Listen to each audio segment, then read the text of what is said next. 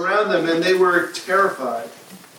But the angel said to them, Do not be afraid. I bring you good news that will cause great joy for all people. Today in the town of David, a Savior has been born to you. He is the Messiah, the Lord. This will be a sign to you. You will find a baby wrapped in clothes and lying in a manger.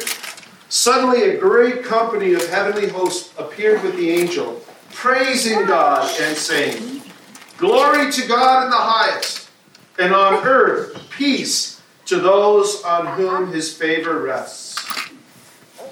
Glory to God in the highest heaven, and on earth peace to those on whom his favor rests. I think we sometimes get it confused this time of year what that peace is all about. But the Apostle Paul was very clear when he wrote these words in Romans, Romans 5, verse 1.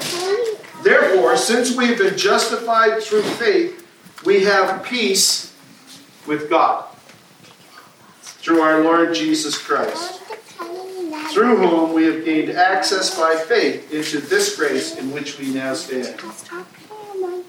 So it's the peace with God that the angels were proclaiming that night. It wasn't the peace on earth in the sense of there would not be from that day forward any strife or any wars or any uh, people not getting along.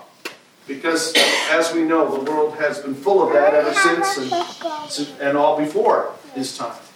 But we know that that peace that he came to bring was with God, between us, humanity who had rebelled against him and rejected him, and the holy God. And it's through Jesus Christ. And so that's what we do when we come to the Lord's table. We remember that Jesus Christ, by dying on the cross, has brought peace with God. If we only want to embrace that peace with God, we have peace with God.